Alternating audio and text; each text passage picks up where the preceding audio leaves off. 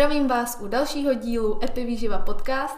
Dnes na téma deprese, jak udělat dobře naší duši podle principů epigenetiky.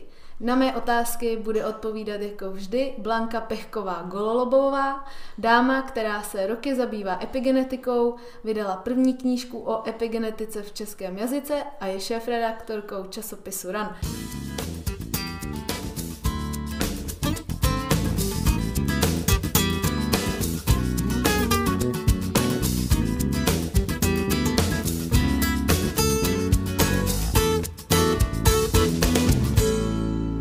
Ahoj Blaník. Ahoj. Jak se dneska máš? Dobře, bez deprese. jo, to, dneska svítí sluníčko, dneska, dneska je nádherně, takže nás to hladí na duši. Uh, ponovím uh, pro naše posluchače, Blanka se vdala nedávno, takže už není jenom Golubová, ale je Pechková, tak abyste věděli.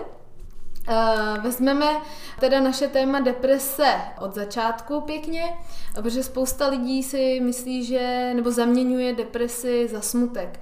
Jak to teda je? Je to pravda, tahle ta záměna je velice častá. Spousta lidí, kteří nemají s depresí žádnou zkušenost, ať už osobní nebo třeba ve vztahu s ně, k někomu blízkému, kdo depresí trpí, tak si myslí, že deprese prostě rovná se smutek. Takže když člověk řekne, že, mají depresi, že má depresi, tak okamžitě následuje otázka, a z čeho máš depresi? Ale deprese rozhodně nerovná se smutek. E, samozřejmě jedním z projevů depresí jsou poruchy nálad, ale možná bych je ani úplně nezaměňovala za smutek, protože smutek je taková v podstatě přirozená reakce e, na to, když něco ztratíš, něco ti chybí. Takže e, je to úplně přirozený a měl by to v podstatě cítit každý. Když ti umře někdo blízký, cítíš smutek. Pokud to necítíš, je s tebou něco špatně. Ale deprese není smutek. Deprese je vlastně taková celková beznaděj, taková temnota, prostě absolutně pohlcující, apatie, nechceš žít, prostě existence tě jako svým způsobem až i bolí, prostě nechceš na tomhle světě vůbec být a zároveň třeba se to projevuje i ztrátou motivace. Věci, které tě dřív bavily, těšily, tak na ně nemáš chuť, nemáš na ně sílu, totiž nemáš sílu vůbec na nic, protože někdy máš prostě problém vůbec stát z postele. A zároveň se mění i biochemie celého těla. Takže ta deprese je opravdu komplexní problém, který má řadu příčin a celou škálu projevů a poruchy nálad jsou pouze jedním z těchto projevů. Jedním z těchto projevů. A s tím souvisí ještě jakoby další problém.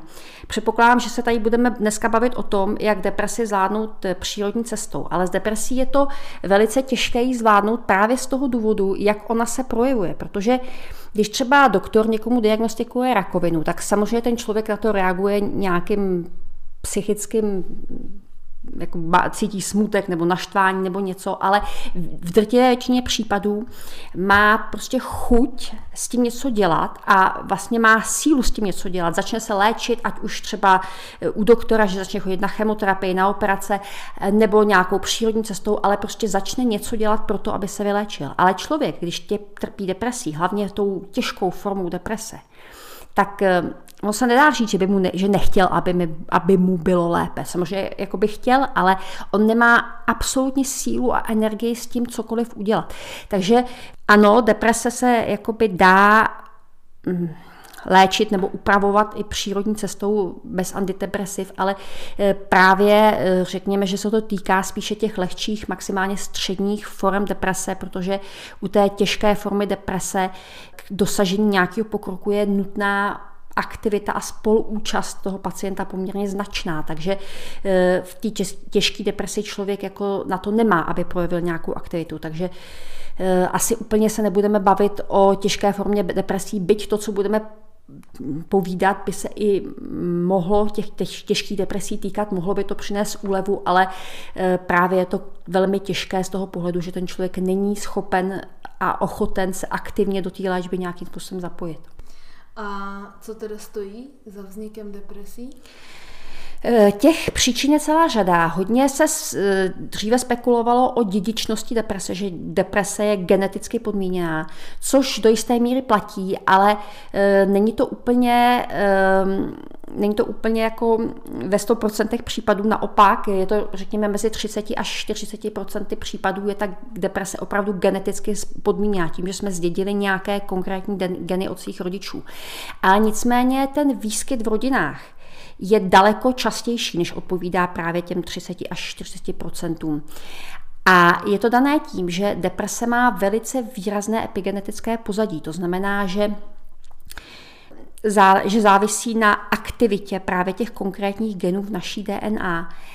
A e, Tyhle ty epigenetické změny, to znamená změny aktivity v naší DNA, jsou do značné míry dědičné. Sice ty, to, co zdědíme v tomto směru, ta epigenetická dědičnost někdy označuju jako měkká dědičnost, protože se to dá do značné míry zvrátit, to, eh, to, co dědíme, ty epigenetické změny. Ale dědičné to je a navíc ještě eh, v té rodině se dějou věci potom, když rodič trpí depresí, které přispívají k rozvoji to, deprese u toho dítěte, protože za depresí dost často uh, stojí nějaká traumata uh, z raného dětství, protože právě ta traumata uh, obecně kdykoliv, ale v tom raném dětství obzvlášť, mají velký potenciál právě způsobovat ty negativní epigenetické změny. Takže e, vlastně, když rodič trpí depresí, tak jeho chování, tím, že on má sám velké problémy sám se sebou, e, tak se zvyšuje šance, že bude nějakým způsobem traumatizovat v rámci výchovy to dítě. Takže e, se zvyšuje právě zase míra těch negativních epigenetických změn, které vlastně vznikají v důsledku těchto traumat. A e, vlastně tyhle ty změny, které se třeba dědí od rodičů nebo vznikají v průběhu nitroděložního vývoje nebo v raném dětství, tak se neprojeví tou depresí hned, ale většinou se projeví až v pozdějším věku, e, kdy se člověk setká třeba s nějakou traumatizující událostí, která e, opět tu depresi vyvolá. Může to být třeba právě typicky třeba ztráta někoho blízkého. Ale dost často je to třeba v pubertě že vlastně jak tam dochází k těm hormonálním změnám, tak to nastartuje právě tu depresi, která, která tam je vlastně přítomna latentně v podobě těch negativních epigenetických změn vzniklých už kdysi dávno nebo zděděných od rodičů. A právě ta deprese vznikající v období puberty je velice častá a velice zákeřná v tom, že, že hrozně dlouho trvá, než se odhalí. Protože ty příznaky deprese můžou dost často připomínat ty příznaky puberty. To, že dítě přestane komunikovat, Eh, začne prostě se chovat tak nějak jako divně, je nespokojený samo se sebou, přestane komunikovat s rodičema, uzavře se v tom pokoji a prostě něco tam dělá na mobilu a nic ho nezajímá. Tak tohle to jsou věci, které dost často považujeme za přirozený projev puberty a dost často to taky tak je, ale eh, právě je problém v tom, že se to kryje s těma příznakama deprese, která tak často zůstane dost dlouho neodhalená a právě ta deprese, když je neodhalená a nedělá se s ní nic, tak ona se zhoršuje. Mm-hmm. Takže eh, ta ta puberta je takový hodně kritický období, kdy je na to třeba být velice opatrný, zvlášť v okamžiku, kdy už v té rodině třeba existuje nějaká zátěž, kdy už někdo z rodiny depresí trpí. Co ovlivňuje naše geny? Uh, naše geny ovlivňuje hodně to, co souhrně nazýváme jako životní styl. To znamená výživa, pohyb, škodliviny z životního prostředí, třeba kouření, alkohol, Ehm, ale i třeba právě naše psychika, různé stresy a traumatizující události rovněž ovlivňují aktivitu našich genů a vlastně tím, eh, tím tohle to všechno může se spolu podílet i na vzniku depresí. A ještě ty deprese hrajou důležitou roli další faktory. Eh, prakticky vždycky je tam přítomná výrazná nerovnováha v oblasti střevního mikrobiomu. To platí obecně u všech problémů s mozkem. Jakmile se něco děje v oblasti hlavy, v oblasti mozku, tak prakticky vždycky je přítomná nerovnováha střevního mikrobiomu. Eh, při depresi, no, skočit, eh, když je to nerovnováha střevního mikrobiomu, jak se to projevuje? Řekněme, někdo dostane jako nevím, dvoutýdenní průjem? Nebo ne, ne, ne, to se, to se jakoby v zásadě nějak eh, projevit nemusí. No, obecně jako eh, rovno, nerovnováha středního mikrobiomu způsobuje strašně širokou škálu potíží, nebo se spolu podílí, není tam vždycky jenom to, ale se spolu podílí právě na široké škále potíží a to se vůbec nemusí projevovat, může se to projevovat trávicíma problémama samozřejmě, ale, eh, ale vůbec nemusí. A právě u všech problémů s mozkem to platí jakoby dvojnásob, protože tam existuje i nejen vlastně ty střevní bakterie vylučují látky, které ovlivňují fungování buněk, včetně mozkových buněk, ale zároveň e, střeva mají i přímé nervové napojení mozku pomocí vlastně bloudivého nervu, eh, který je ovlivňován právě tou rovnováhou střevního mikrobiomu a vlastně vysílá přímé zprávy o tom do mozku a eh, tím pádem ty choroby související s mozkem jsou tí, tou nerovnováhou toho mikrobiomu ovlivněny opravdu velice zásadně a prakticky vždycky je tam přítomna. V případě deprese je prakticky vždycky přítomna, přítomen zánět, vyšší míra zánětu, hlavně v oblasti mozku, ale i v oblasti celého těla. A další věc ještě při depresi se dost často vyskytuje dysfunkce mitochondrií, což opět platí pro všechny problémy související s mozkem, že vlastně mitochondrie jsou buněčné organely, ve kterých dochází k přeměně živin na energii. Takže když nefungují správně, tak ta příslušná tkáň nemá dostatek energie, takže prostě funguje špatně a platí to samozřejmě i pro mozek. Takže i v případě depresí je přítomná dysfunkce mitochondrií. Mhm, ještě bych se zeptala, uh, nebo poprosila bych upřesnit, když teda, dejme tomu, je tam to pubertální dítě, nebo klidně už je tam dospělý, ale neví, že má depresi, že ne, neví, že to špatná nálada, že už je to třeba začínající deprese, neví, že má nerovnováhu v mikrobiomu, protože třeba neví, to se asi někde dá vyšetřit, nebo jak, jak to ten člověk zjistí? Eh, mikrobiom se samozřejmě dá vyšetřit, ale obecně diagnostika deprese se obvykle dělá pomocí jak, jak takového eh, dotazníkového šetření. Existuje taková určitá škála, kdy se popisují prostě ty jednotlivé příznaky a podle toho se hodnotí přítomnost a míra deprese. A to děláme na internetu nebo někde u doktora? Eh, to asi ideální by to bylo dělat u doktora, ale obecně schrnuty příznaky depresí samozřejmě je tam ta porucha nálady, nějaká zhoršená nálada, ale především taková ta první věc, která jako, kdy mě, by mě mělo napadnout, že je něco špatně, je v okamžiku, kdy přestávám mít radost ze života, kdy najednou aktivity, které jsem dřív dělala ráda a těšily mě, tak najednou mě nebaví nebo je dokonce přestanu úplně dělat, protože najednou není důvod, není proč. Takže to je taková ta ztráta motivace a nedostatek energie je takovým hodně varovným příznakem, že se mnou něco není v pořádku. Může to být třeba nějaká únava, přepracování, ale to s tím samozřejmě taky může dost, dost souviset, protože, eh, jak jsem říkala, že intenzivní stres může vyvolat eh, tu depresi, která je tam latentně v těch genech skryta, zapsaná v těch eh, epigenetických procesech tak eh, stejně jako to může vyvolat třeba úmrtí blízké osoby, tak to může taky vyvolat e, nějaký dlouhodobý výrazný pracovní stres. Že? Takže to může jít ruku v ruce, ale prostě v okamžiku, kdy ztrácím motivaci, kdy ztrácím radost ze života a nebaví mě věci, které mě bavily dřív, kdybych prostě nejradši jenom byla doma, netoužím se ani potkat třeba s kamarádama, jo? tak to jsou takový varovní příznaky, kdy bych měla začít přemýšlet o tom, že možná i tou depresí trpím. Uh-huh. A ještě jedna věc k tomu všemu, co jsi říkala, vlastně, že v tom těle u těch eh, lidí, kteří trpí depresí, vzniká zánět, nebo je tam nějakým způsobem přítomný zánět, takže to je jako, nemusí to být třeba obézní člověk, klidně to může být, který má celotělní zánět, a může to být třeba má štíhlý člověk, právě že má problémy třeba z, z té práce, že, že je dlouhodobě pod stresem, tak třeba ještě i o něco méně jí, takže ještě víc hubne, tak kde on může mít třeba teoreticky ten zánět? E, tam je ten zánět jako primárně hodně přítomen v oblasti mozku. Mhm. Většinou bývá samozřejmě v celém těle, protože když už jakoby je nějaký chronický zdravotní problém, který se zánětem souvisí a to je veliká škála třeba civilizačních onemocnění má jako jeden z těch jednu z těch příčin nebo jeden z těch projevů prostě zánět, tak většinou je ten zánět už jakoby celotělový.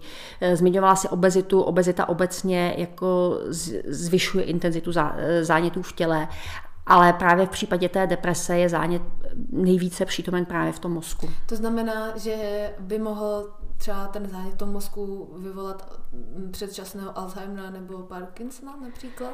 Uh, Může to samozřejmě k tomu přispět, ale obecně e, lidi s depresemi mají vyšší riziko civilizačních onemocnění, třeba včetně nemocí srdce a cév, což jednak může být dáno těmi epigenetickými změnami, protože všechny civilizační nemoci mají silné epigenetické pozadí. Je tam za ně zodpovědná jako velká škála těch negativních epigenetických změn, plus ten zánět tam samozřejmě taky hraje roli. A samozřejmě to může být také dáno tím, že ten člověk, když má depresi, tak nemá energii na nic, e, nemá energii na to, aby zdravě jet, nemá energii na to, aby se hýbal, aby chodil k doktorovi na prevenci. Že? Takže e, obecně i, te, i ten člověk s depresí se o, sobě, o, so, o sebe daleko méně stará než člověk bez deprese. Takže jako lze to asi těžko oddělit, za co může ta narušená biochemie v tom těle, narušená epigenetika v tom těle a za co může vlastně ty projevy toho depresivního, za co můžou ty projevy toho depresivního chování, ta mm. snížená schopnost se prostě o sebe zajímat, o sebe starat. Ve finále, kdybych byla ten člověk, který nemá tu energii nic dělat, tak já vlastně ani, stejně nemám ani energii a chuť to začít nějak řešit. Právě, to je ten, to je ten problém to, toho léčení depresí, že většinou eh, jako ty, co jsou okolo, se snaží toho depresivního člověka, jeho rodina, že jeho blízký partner a podobně, se ho snaží nějak jakoby dokopat, aby se sebou něco dělal, ale ono to moc nefunguje. Jo? Já tomu depresivnímu člověku můžu dát nějaký doplňky stravy, které mu mohou nějakým způsobem pomoci, ale taková ta práce, tam třeba jako strašně moc u depresí pomáhá psychoterapie. Eh, protože ten člověk má úplně změněný náhled eh, na sebe sama. Jsou tam takové jakoby zacyklené myšlenky, které kterými vlastně negativně vnímá sám sebe a své místo ve světě. Já ti dám třeba příklad. Děláš si snídaní, upadne ti hrneček, rozbije se ti hrneček. Pokud seš v pohodě, tak prostě utrousíš pár z prostých slov, zkazí ti to náladu na pár hodin třeba, nebo budeš smutná, pokud to bude hrneček po babičce třeba. Ale v podstatě rozbiješ to, chvíli, tu chvíli se s tím zabýváš a pak jdeš dál. Ovšem v momentě, kdy se tohle stane člověku, který trpí depresí, tak on si začne vlastně říkat, tohle se může stát jenom mně, já jsem úplně nemožný.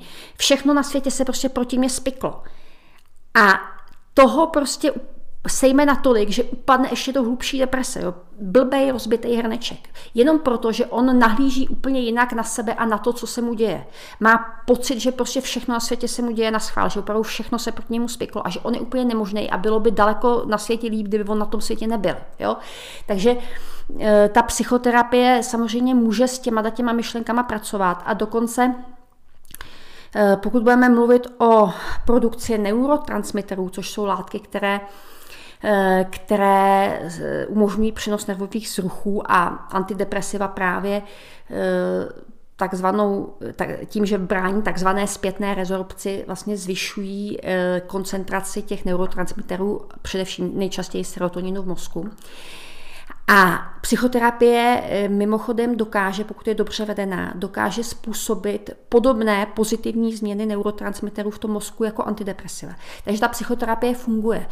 Ale samozřejmě opět vyžaduje to velký zapojení a samozřejmě to není ani levný, protože eh, málo který doktor vám přepíše, předepíše eh, psychoterapii a když si budete hledat placenou, tak za to je třeba 50 tisíc i víc za rok. Že? Takže eh, psychoterapie při depresích funguje, ale je jako trestu hodně zanedbávaná funguje jakoby úprava životního stylu, aby člověk chodil včas spát, měl dostatek spánku, eh, pobejval venku na čerstvém vzduchu, hejbal se. Jo. Třeba eh, existuje spousta výzkumů, které dokládají, že nějaký aerobní pohyb, nějaké mírné až střední intenzity, pokud se provádí pravidelně, tak má při depresích neuvěřitelně silný pozitivní vliv. Jenomže člověk eh, s těžkou depresí nepůjde běhat. Nemůže, není toho schopen. Jo? Takže a teď jsem zapomněla vlastně na co to odpovídám. Na to, že když, má, čo, když bych měla já tu depresi, tak prostě ne, ne, ani se nejdu léčit, protože nemám na to tu sílu. Jo, přesně tak. Takže no. vlastně tam musí asi být nějaký hmm. vnější faktor nebo člověk, který mě teda řekne, Nebo mě tam doveze. Do, do... No, ve, ve dost často to takhle bývá, no, ale většinou to právě u, těch těžkých typů depresí to prostě většinou zákonitě skončí tím, že ten člověk dostane antidepresiva, po případě ještě nějaké další léky, které ho třeba se způsobem utlumí, což jako samozřejmě neříkám, že je úplně nutně špatně, protože deprese je život ohrožující stav, těžká deprese, tam to riziko sebevraždy je prostě extrémně vysoké. Že? Takže eh, tím neříkám, nechoďte k doktorovi, neužívejte antidepresiva. Opravdu v případě těch těžkých depresí depresí asi ani jiná cesta není. Samozřejmě pokud ten stav se nějakým způsobem upraví, že ten člověk je schopen začít nějak fungovat, může přidat nějaké ty, eh, nějakou tu přírodní cestu, ale eh, nicméně třeba u nějakých lehčích až středních form depresí, kdy ten člověk ještě je schopen fungovat a je schopen nějakým způsobem usilovat na tom, o to své uzdravení, tak tam ta přírodní cesta je daleko efektivnější, nebo není efektivnější než antidepresiva, ale je daleko příznivější pro fungování celého těla, že? Mm. protože ty, ta antidepresiva mají bohužel jako řadu vedlejších účinků. Sice už to není tak hrozný, jako to bývalo, ale prostě pořád to tam je a takovým jako jsou takový jakoby utlumující trošku, ne, že by byly tak utlumující jako třeba léky proti úzkostem, ale uh, jakoby trošku, řekla bych, že trošku utlumí celkový prožívání emocí. Mi to, mm-hmm. to je takový můj osobní pocit. Uh, taky jsem se s tím setkala. Uh, měla jsem kamarádku, která to užívala. A to jsem chtěla uh, z toho epigenetického hlediska tady ty uh, léky, psychiatrické, nebo jak bych to nazvala, a, a, antidepresiva, antidepresivní, tak jak moc poškozují vlastně naši DNA? Uh, těžko říct, ono jako ty vedlejší... Je to jako drogy třeba? Um, to bych úplně neřekla. Oni ty antidepresiva, ty moderní antidepresiva, prostě už tam ty vedlejší účinky nejsou takový, jako bývaly. Jo. Dřív to bylo fakt hrůza. Ale e, samozřejmě nějaká, nějaké změny tam dělat můžou, ale to samozřejmě je otázka toho, co je horší. Že jo? Prostě mm. zabít se je horší, než mít nějaké prostě drobné epigenetické změny navíc, protože tam už ty epigenetické změny jsou a většinou tím špatným životním stylem a tou samotnou depresí se ještě dále prohlubují. Takže e, tam bych neřekla, že, že bych se úplně zabývala tím, jestli, jestli ta antidepresiva můžou ještě větší epigenetické poškození způsobit. To asi nemá smysl vůbec jako řešit, protože tam je to opravdu jako v tomhle okamžiku je to rozhodně menší zlo. Může vznik deprese ovlivnit například chudoba nebo nedostatek lásky? Eh, ano, může. To jsem vlastně zmiňovala, že to jsou ty traumatizující Eh, okolnosti, které člověka prostě poznamenávají dětství z toho epigenetického pohledu, že prostě člověk prožívá v dětství nějakou silnou frustraci, ať už je způsobená nedostatkem lásky od rodičů, ale i třeba tou chudobou, protože chudoba není jenom o tom, že si nemůžu koupit to, co chci, ale v případě těch dětí je i dost často v určitém sociálním vyloučení, že tomu děti smějou, že má prostě vošklivý kalhoty, roztrhaný tričko, špinavý, nemá mobil. no nemá mobil, takže vlastně ta chudoba ze sebou nese další frustraci, další traumatizaci. A opravdu existují i výzkumy, které dokazují, že děti z nějakého špatného socioekonomického prostředí, z těch chudých rodin, že trpí v dospělosti depresí výrazně častěji. Jaká je role uh, výživy při vzniku deprese? Eh, výživa je jeden z nejvýraznějších epigenetických činitelů, takže i v případě deprese je, je ta výživa poměrně zásadní. Ale samozřejmě jsme zase u toho, že pokud eh, onemocní depresí moje dítě nebo můj partner, tak já se mu můžu snažit prostě jako dopřávat něco nějak, dobrého. navařit něco dobrého, nějakým způsobem regulovat tu jeho stravu, ale v momentě, kdy tou depresí jako trpí člověk, který si musí o to jídlo obstarat sám, tak si udělá čínskou polivku z pytliku, protože je to jako jednoduchý. Že jo? Nemá sílu řešit nějakou zdravou výživu, co si dát a co si nedat. Eh, ale co, co se týče té výživy, abych jakoby neříkala, že to nemá smysl, protože to samozřejmě smysl má, eh, tak eh, samozřejmě je potřeba se zaměřit zaprvé na to, aby člověku nechyběly látky, které potřebuje. Jsou to některé důležité vitamíny, Typy, hodně typické je to pro vitamin D3, pro, vitamin D, ten prostě v případě depresí jako chybí velice často a to je vitamin se silnými epigenetickými účinky který zároveň pokud chybí, tak i zvyšuje třeba průběh těch zánětlivých procesů, zvyšuje poškozování mozkových buněk. Takže to, to D je prostě zásadní věc při depresi, ale i třeba některé B vitamíny, chrom, zinek, toho je jako těch vitamínů a minerálů, které se na to můžou podílet, je celá řada. Hodně důležité jsou třeba omega-3 nenasycené masné kyseliny. A pak samozřejmě, co se týče těch, těch makroživin, eh, tak je důležité vlastně, eh, aby se snižovala míra zánětu v těle. To znamená preferovat potraviny, které zánět snižují, to znamená třeba ovoce, zelenina, ovoce, o, o, olivový olej a naopak se co nejvíc eliminovaly ty, které e, ten zánět urychlují, způsobují, cukr. to je ano, to je přesně cukr. Chipsy, hranolky. prostě vše, všechny, ano, veškerý fast food a vysoká konzumace cukru a, nenas, a nasycených tuků.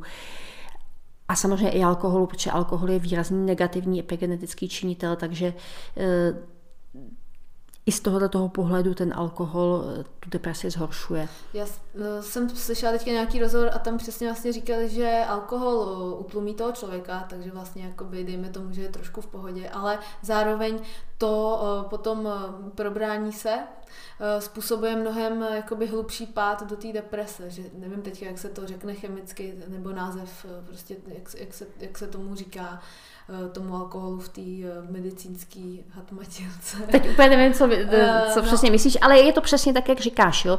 Nejen, pro, nejen to, že ta kocovina je horší, protože hmm. člověk ještě k tomu vlastně k té depresi se ještě přidá ten pocit, že zase selhal, že se zase mhm. ožral jak prase, že jo. Takže ten alkohol vlastně působí tohleto jakoby okamžitě, že zhoršuje to probrání se z té kocoviny, ale zároveň ještě způsobuje další výrazné negativní epigenetické změny v oblasti mozku a tím tu depresi zhoršuje i z toho epigenetického pohledu.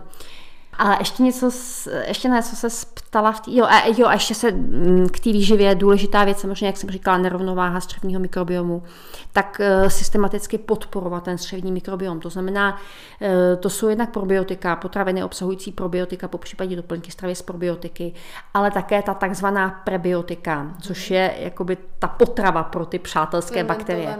Potraviny. Fermentované potraviny mají ty přátelské bakterie, to jsou ta probiotika, ale Aha. prebiotika to je vlastně především vláknina.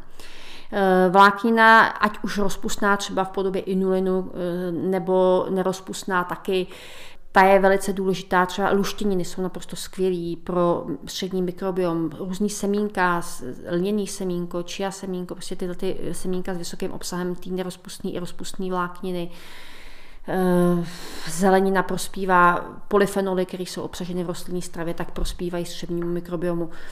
A naopak mu zase škodí takové ty nezdravé věci, má alkohol, cukry. No jasně.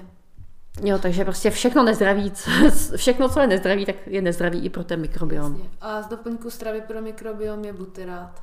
A zázvor nebo čeká? Uh, butyrát, já bych neřekla úplně, že butyrát je pro mikrobiom. Butyrát je skvělá věc, protože to je produkt právě některých střevních bakterií. A ten butyrát je strašně důležitý, Eh, je to vlastně kyselina máselná a právě některé ty bakterie ve střevech tu kyselinu máselnou nebo ten butyrát produkují. A ten butyrát slouží jako energie pro buňky, pro mitochondrie, takže výrazně zlepšuje činnost mitochondrií, eh, zlepšuje propustnost vlastně střevní, střevní bariéry, totiž vlastně když má člověk narušený střevní mikrobiom, tak obvykle to sebou nese jakoby zvýšenou propustnost střevní stěny, takže se do krevního oběhu eh, dostávají ty sajrajty z toho střeva, který tam dostávat nemají. Jo, takže butyrát pozitivně ovlivňuje právě tu propustnost té střevní stěny a má i pozitivní epigenetické účinky. Takže butyrát eh, ne, že by ovlivňoval přímo ten střevní mikrobiom, ale může eh, jakýmsi způsobem suplovat to, že zrovna ty střevní bakterie ho produkují nedostatek. Teď jsme u poslední otázky. Eh, eh, jaké doplňky stravy s epigenetickým působením nám mohou pomoci, abychom se cítili lépe? Já tady mám něco vypsáno, tak eh, můžu je jmenovat, jestli k tomu můžeš vyjádřit, nebo jak bys chtěla. No klidně, klidně to přečti, já tak, tak ještě doplním. Kurkumin, to je eh, dobrý. Kurkumin je, to je taková, taková živina s takovým hodně širokospektrálním epigenetickým působením. Ten působí pozitivně skoro na všechno. A platí to samozřejmě i v případě depresí. A on je nejenže přímo cílí i na ty epigenetické procesy, které deprese ovlivňují, a působí silně protizánětlivě, ale taky má pozitivní vliv na střevní mikrobiom, protože kurkumin je vlastně z chemické podstaty polyfenol a prakticky všechny polyfenoly prospívají střevnímu mikrobiomu, takže kurkumin je skvělý.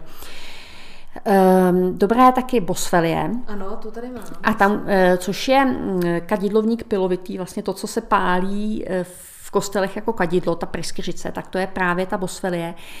A tu je velice dobré konzumovat právě spolu s kurkuminem, protože ona eh, se lépe střebává ve, společ, ve společnosti toho kurkuminu. Tak se ještě zeptám, protože vlastně vím, že bosvely je dobrá dávat si ráno před jídlem na lačno, hmm. ale zároveň zase kurkumin, nevím, jestli je úplně ideální dávat si na lačno, když, když si ho budu dávat s tou bosvelí, aby mě to nepálilo potom v tom žaludku. No, ono je to samozřejmě otázka. On ten kurkumin v některých ohledech je i lepší konzumovat s jídlem, protože on tam obsahuje některé, eh, ta kurkuma obsahuje některé pozitivní látky, látky, které se lépe rozpouští v tucích. Takže ten kurkumin obecně může být o něco lepší konzumovat spolu s tuky, ale e, bosféry je samozřejmě jako všechny byliny je lepší konzumovat nalačno, ale e, vzhledem k tomu, že ta bosférie sama o sobě se hůř střebává, tak tady bych spíš volila, pokud nejsem schopná konzumovat kurkumin nalačno, protože on to může způsobit podráždění žaludku pochopitelně, e, hlavně protože on se obvykle v doplňcích stravy dělá s černým pepřem, mm. protože černý pepř, vlastně peperin z černého pepře zase výrazně zlepšuje střebávání kurkuminu. Eh, takže ten, ten kurkumin právě eh, se dělá s tím černým pepřem většinou, nebo s nějakým extraktem z černého pepře, který je ještě jako palčivější než ten samotný kurkumin. Takže on ten žaludek skutečně může podráždit. Takže bych řekla, že je lepší i s tou bosfilí ho konzumovat třeba po jídle nebo s jídlem, než, eh, než na lačno. Pak tady mám omega 3, tím jsme se už trošku bavili, ale ještě to můžeme... Omega 3 je jako hodně zásadní a to ze dvou důvodů. Jedna z těch mastných kyselin, které do omega-3 patří, konkrétně DHA, je vlastně součástí buněčných membrán a vysoká koncentrace její právě v oblasti mozkových buněk, v těch, v těch jejich membránách. Takže pokud máme nedostatek DHA, tak se vlastně narušují mozkové procesy z toho důvodu, že ty buňky mozkové nemají eh, ten základní stavební kámen, který potřebují. A potom eh, hlavně ta druhá z těch omega-3, která je při tom našem těle, ta EPA, má taky silné protizánětlivé působení. Takže pomáhá snižovat zánět a obě potom mají i epigenetické účinky. V souvislosti teda s tou depresí? Uh, jo, funguje, omega-3 je prokázáno, že její užívání snižuje deprese a zajímavý je, že lépe to funguje u žen. Není úplně jasné proč, že mě v tom budou asi hrát ro, nějakou roli pohlavní hormony, ale ta omega-3 výrazně lépe funguje eh, při depresích u žen. Eh, pak ještě další bylina, kterou bych zmínila, nebo koření víceméně, je to, je to šafrán. To je jedna z, podle mě je to jedna možná z nejlepších Eh, voleb v případě deprese. Tam ty účinky jsou opravdu vědecky prokázané, že vlastně i v případě nějakých středně těžkých depresí ten šafrán má podobně silné účinky jako antidepresiva. Takže, Můžu se zeptat, no. protože uh, samozřejmě šaf, šafrán je drahá, drahá věc, uh, vyrábí se to i jako doplněk stravy a tam je, já nevím, nějak, nějak se to třeba dávko, jedna kapsla denně, jedna kapsla denně. Ty, jakoby, jak bys, jaký množství nebo kolik miligramů bys doporučila toho šafránu, aby si člověk dal, když prostě ví, že na něho jde nějaká chmura a že prostě teď by si dal kůru, já nevím, na měsíc třeba s tím šafránem, kolik by měl miligramů užívat? Tak ono je to takové těžké. Je, to, je pravda, že ten šafrán je drahý nejen jako koření, ale i samozřejmě jako doplněk stravy, takže ty doplňky stravy ho neobsahují jako nějak extrémně vysokou koncentraci. Takže jakoby e, v nějaké omezené časové hranici, řekněme třeba toho měsíce, není problém si to dávkování navýšit, když mám prostě doporučené dávkování jednu až dvě kapsle denně, tak eh, si můžu dát třeba ráno dvě, večer dvě a není to problém. To jako není z hlediska, pokud eh, asi dlouhodobě bych to třeba nedělala, ale nějakých 4-6 týdnů není problém si to, si, si to dávkování prostě navýšit třeba na dvojnásobek, trojnásobek mi možná přijde i zbytečné, ale když to člověk doplní prostě nějakým, e, nějakýma dalšíma, ještě třeba doplňkama stravy, tak si myslím, že eh, by to mělo stačit třeba ty čtyři kapsle denně v pohodě. Mm-hmm. A uh, ještě v souvislosti teda s tou depresí, proč ten šafrán působí tak krásně? Proč, nám po něm líp? Nebo když, když mám teda špatnou náladu, dám si šafrán a užívám to třeba už čtvrtý den, tak už cítím úlevu? Eh, no, bych úplně neřekla, že se to takhle rychle dostaví.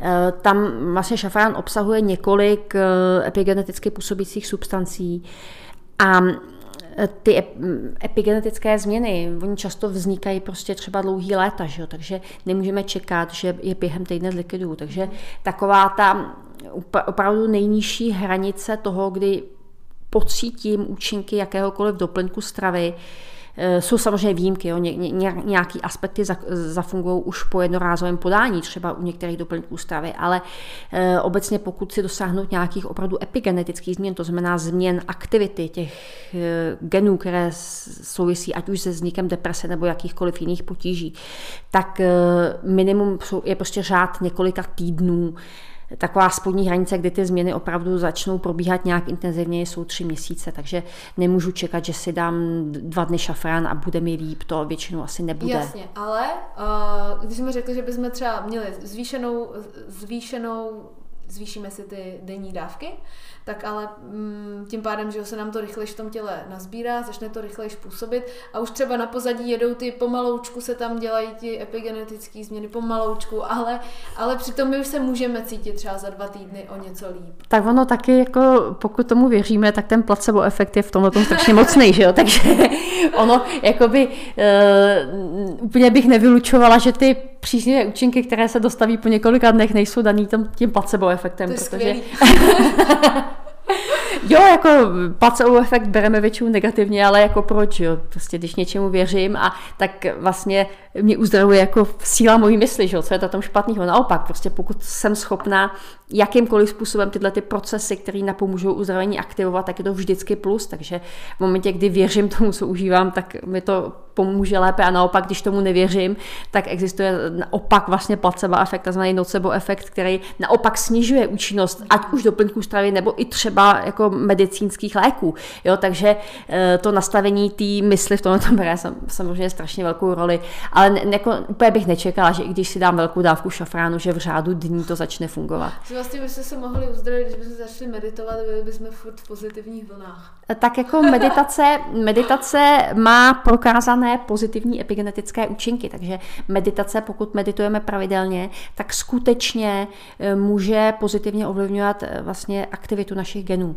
Eh, je to samozřejmě daný tím, že ona prokazatelně snižuje míru stresu, to znamená míru produkce stresových hormonů, které mají negativní epigenetické účinky. Takže meditace obecně na jakékoliv problémy související s epigenetikou, tak může mít pozitivní vliv. Ještě tady mám, mám tady například rodiolu. Rodiola je výborná. Rodiola je adaptogen, což znamená, že je to rostlina, která zvyšuje eh, odolnost těla vůči stresu, což se samozřejmě i při depresi hodí, protože ten stres to jakoby vyvolává. Eh, a ona má i takové poměrně silné vitalizující, energizující účinky. Používá se i třeba v rámci zvyšování sportovní výkonnosti. A takže vlastně toho člověka eh, může docela výrazně nakopnout. A tam ty účinky, to je jeden z těch případů, kde ty účinky se dostavují jakoby rychleji v řádu jakoby jednotek týdnů. A ta, ta rodiola bych úplně ji nedoporučovala jí užívat dlouhodobě. Tam třeba, no to výborně naběhne, měsíc je to skvělý a pak ta účinnost jde pro celou. Mm-hmm. Takže tu bych tak jako brala ten měsíc, pak bych třeba na dva až tři měsíce vysadila. A co si, na, a co si dám mezi tím? Cokoliv, co, o čem jsme už tady mluvili. A takže zároveň třeba můžu užívat, eh, tady s rodiolou si začnu užívat kurkumin z boswelly a já nevím, ráno si dám rodiolu, odpoledne si dám boswelly a vlastně po šesti týdnech rodioly už mi krásně začínají. No, já bych zase jako úplně nedělala to, že eh, bych do sebe spal úplně všechno, to Jasně. zase jako úplně nemá smysl. Jsou doplňky stravy, který má eh, smysl jako konzumovat dlouhodobě. Třeba ten kurkumin jako je, může být jedna z nich, ale taky bych to jako úplně nepřeháněla, protože on zase eh, kurkumin Pokud ho užíváme dlouhodobě, tak eh, on třeba může i podnítit nějakým způsobem hyper, hyperfunkci štítné žlázy. On třeba má dobrou, dobrý vliv na hypofunkci štítné žlázy, což může být i při depresi důležité, protože deprese může být to, to, co jsem na začátku nezmínila a je to dost často podceňovaný. Deprese může být jeden z projevů hypofunkce štítné žlázy. Jo, takže mhm. pokud člověk trpí depresí, tak je i dobré se zamyslet nad tím, eh, nechat si vyšetřit štítnou žlázu, jestli štítná žláza pracuje dobře. Jo, a ten... Protože tam se tvoří hormony, nebo nějakým způsobem, a to už teda zase může ovlivňovat funkci mozku a tak dále. Štítná žláza, štítná žláza, vlastně ty hormony štítné žlázy, oni jsou důležité pro energetický metabolismus, pro produkci energie. Takže pokud máme nedostatek hormonů štítné žlázy, po případě pokud na ně to tělo nějakým způsobem ztrácí citlivost, vlastně v buňkách jsou receptory pro ty hormony a pokud je těch receptorů nedostatek, tak eh, může vlastně vznikat, můžou vznikat porevy v hypofunkce, i když ta štítná žláza produkuje těch hormonů dostatek.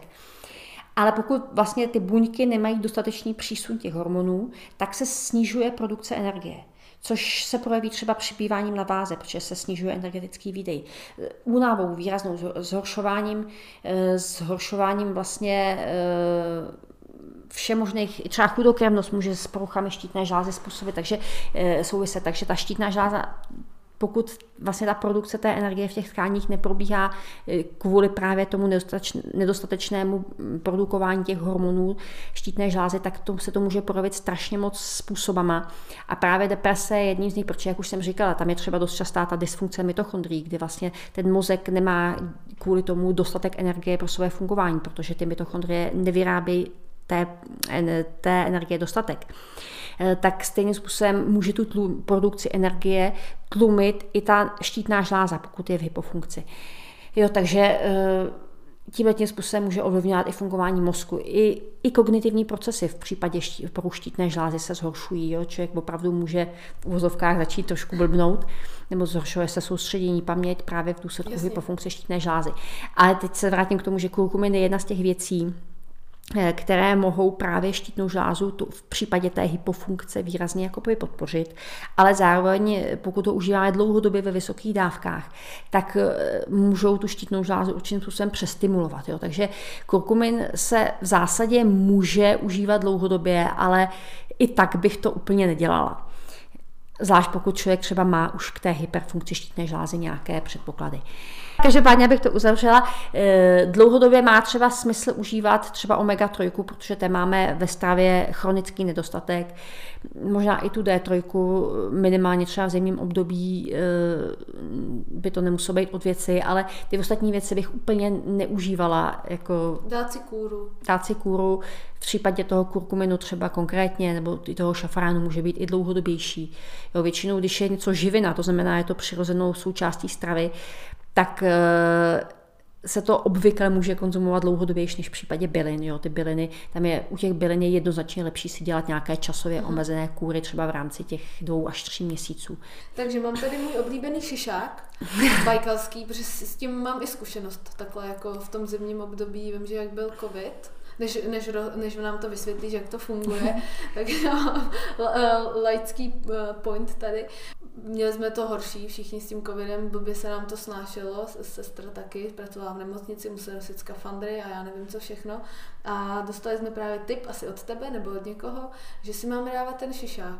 A já jsem si dávala dvě kapsle denně a musím říct, že jako fakt, teď nevím, jestli to bylo za deset dní, ale měla jsem opravdu mnohem lepší náladu a jako přirozeně. Prostě hmm. Čekala bych, že ji budu mít blbo, ale měla jsem jí prostě dobrou. A sestra právě, ona vůbec není na doplňky stravy ani na nic podobného a e, jako pochválila to. Hmm. Že, že se jí to snášelo všechno líp. On šišák je jako častěji používaný na úzkosti, protože on se váže, v mozku máme takzvané GABA receptory, které e, slouží jako pro navázání se kyseliny gamma aminomáselné, které právě má, která má právě takovou jakoby tlumivou funkci. Snižuje jakoby nadměrnou excitaci, nadměrné podrážení těch buněk. A ten šišák eh, právě ty jeho účinné látky se vážou právě na tyhle ty GABA receptory, takže mají jako takové tlumivé účinky při, hlavně při těch úzkostech. Jo. Takže při, ústo, při úzkostech je šišák úplně skvělá volba, ale má i právě nějaké antidepresivní účinky a navíc šišák je naprosto skvělý na hormonální systém. On vlastně harmonizuje celý hormonální systém. A e, tím pádem může i třeba zvýšit, ačkoliv jako není přímo e, považován za adaptogen, tak může tímhle tím způsobem zvýšit odolnost vůči stresu a může harmonizovat prostě veškeré ty žlázy, včetně i té štítné žlázy, které s tou depresí můžou nějakým způsobem souviset. Takže šišák e, může být i při depresích velice užitečný. To je super. to je skvělý. Konečně to chápu. A pak tady mám ještě L-tryptofan, který vlastně rozebereme v dalším podcastu víc dopodrobná, tak jenom jestli bys něco málo řekl. L-tryptofan je esenciální aminokyselina, která kromě toho, že v těle součástí bílkovin, tak z ní vzniká celá řada látek. A platí to i pro serotonin, což je ten důležitý neurotransmitter, Eh, který eh, při depresi právě se hodně využívají právě ty eh, antidepresiva, která modulují tu zpětnou rezorpci, rezorpci toho serotoninu. Takže právě ten L-tryptofan je důležitý v tom, že z něj v mozku vzniká ten serotonin a podílí se i na produkci jako jiných neurotransmiterů, například dopaminu a dalších. Mm-hmm.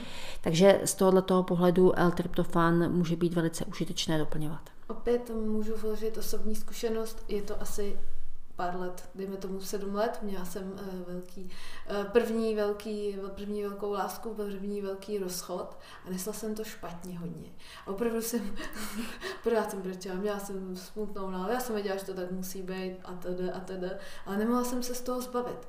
Já jsem ráno byla prostě ve špatné náladě, přes den ubrečená, furt jako to bylo normálně furt a pak mi pak mi tady řekli, tak si dej L-tryptofan a uvidíš, že možná budeš mít lepší náladu. A zase opět, a to jako ale fungovalo třeba fakt, že za čtyři dny, to ještě tehdy byl, teď nevím, jestli to vyrábí, měli na obalu motýlka, teď už, teď už když tak jedině L-tryptofan Epigemic. A normálně skvělá nálada. Si pamatuju, tady jsem seděla u počítače a prostě bylo to těžký ten den, nic hroznýho, ale najednou, a když on ten den není tak špatný. Ono to vlastně je úplně v pohodě. Jo, tak jako ten L-tryptofan z tohoto toho pohledu může jako zabrat rychlejc, protože eh, on sice má i nějaké epigenetické účinky, ale eh, to hlavní jádro je to, že vlastně dodá tělu surovinu právě pro výrobu látek, který potřebuje. A úplně se dostavili prostě, podle mě v tu chvíli, kdy ten den začal být lepší. Takže jakoby, pokud toho L-tryptofanu je eh, konkrétně v tom mozku nedostatek, a to je příčinou těch problémů, nebo jednou z těch příčin, tak tam opravdu ten nájezd je vlastně i de facto, ne úplně okamžitý, ale i v rámci vlastně té jedné dávky se může opravdu zlepšení dostavit. Aha. Ale to není z důvodu právě, že by změnil tu epigenetiku, ale to je z důvodu toho, že opravdu poslouží jako stavební kámen pro e, tvorbu těch substancí, které ten mozek potřebuje pro to své fungování. Opět děkuji, že jsem to pochopila. Takže tímto se s vámi loučím od mikrofonu. Uh, já Petra Eliášová a Blanka Pechková Gololobová. Ahoj. uh, přeju vám podzim plný krásných barev, zdraví a dobré nálady.